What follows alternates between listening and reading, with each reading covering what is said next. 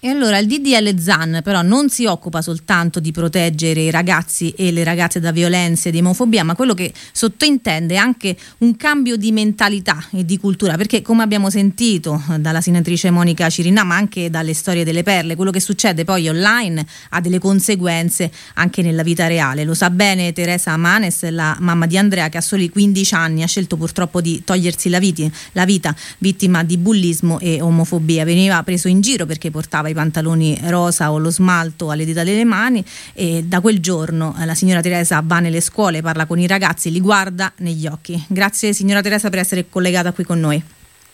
Grazie a lei per l'invito e mm, un, un saluto a tutti. Allora, eh, sì.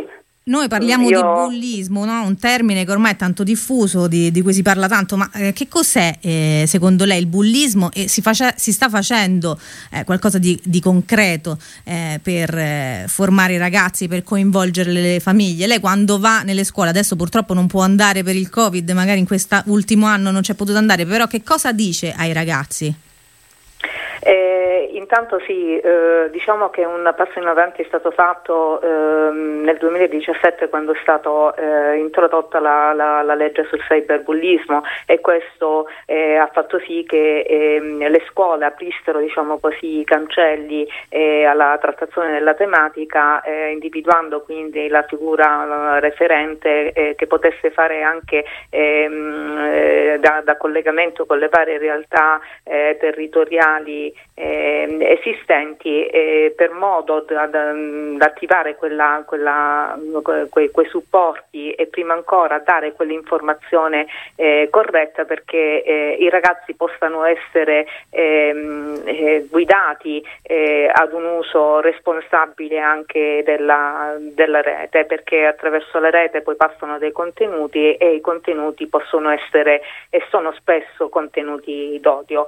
Ehm, dove è stata la pecca del, del legislatore che ha limitato l'attenzione al cyberbullismo e non ha menzionato, non ha dettato una definizione normativa anche del, eh, del bullismo di cui quello omofobico è una variante eh, importante e, ehm, e, se non lo fa il legislatore, eh, se non lo riconosce come fenomeno deviato, poi non, eh, non, non ci si può aspettare insomma, che eh, quella parte della ehm, società civile ehm, presenti un'attenzione differente e, e smetta di parlare eh, di, di, ragazzate. Quindi non c'è soltanto il DDL ZAN che deve essere portato certo. avanti, ma è una battaglia di civiltà, c'è un altro DDL fermo eh, che era stato eh, approvato alla Camera e mi auguro auguro insomma, eh, venga portato avanti in, eh, in, Senato. La battaglia è una battaglia mh, mm, culturale, quella giudiziaria mh, mm, si è conclusa con un nulla di fatto, la magistratura negò l'esistenza del bullismo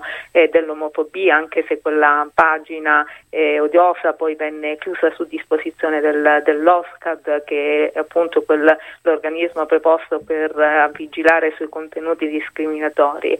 E, mh, i ragazzi, i ragazzi c'è una profonda solitudine nonostante tutto, nonostante in questi nove anni, quindi dicevo grazie anche all'intervento del legislatore si, si stia facendo tanto in materia di prevenzione. Io entro nelle scuole, mi sono eh, inventata anche come autrice perché poi portare soltanto la testimonianza può lasciare il tempo che, che trova, eh, si deve praticamente mh, guidare il ragazzo verso un percorso di sensibilizzazione no? che non deve essere poi ehm, eh, esaurito alla spicciolata perché poi eh, insomma non rimane, non rimane niente.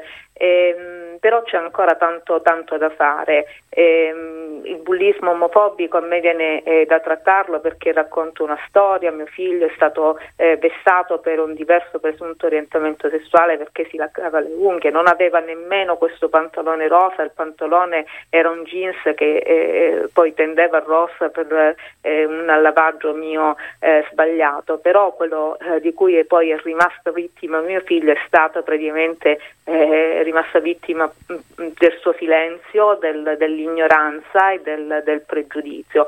e di fronte a determinate frasi, perché poi non c'è stato un bullismo fisico, eh, ma è stato piuttosto una violenza di tipo psicologica, verbale, ecco, di fronte a determinate frasi, anche se lui poi sorrideva a quelle frasi perché credeva di gestire, invece tutto è mh, precipitato e i bulli sono diventati bulli senza forse nemmeno eh, saperlo, perché figli pure loro di questo retaggio culturale che ci trasciniamo dietro un pochino tutti e mio figlio è diventato vittima vittima eh, collusiva, forse credendo inizialmente di gestire un qualcosa che poi invece l'ha divorato. Per cui da quel giorno mi spendo sostanzialmente in questo, ma è, è importante investire in tema di prevenzione, è importante che questo DDL ZAN passi perché non ha soltanto quel contenuto sanzionatorio che mh, dà quella tutela penale rafforzata e, che, e di cui praticamente eh, abbiamo forse anche bisogno, ma ha quel contenuto di tipo preventivo che deve essere eh, portato nelle scuole perché questi ragazzi non si, non si sentano soli, che, perché possano essere guidati verso un percorso che sia il percorso giusto e non, e non deviante.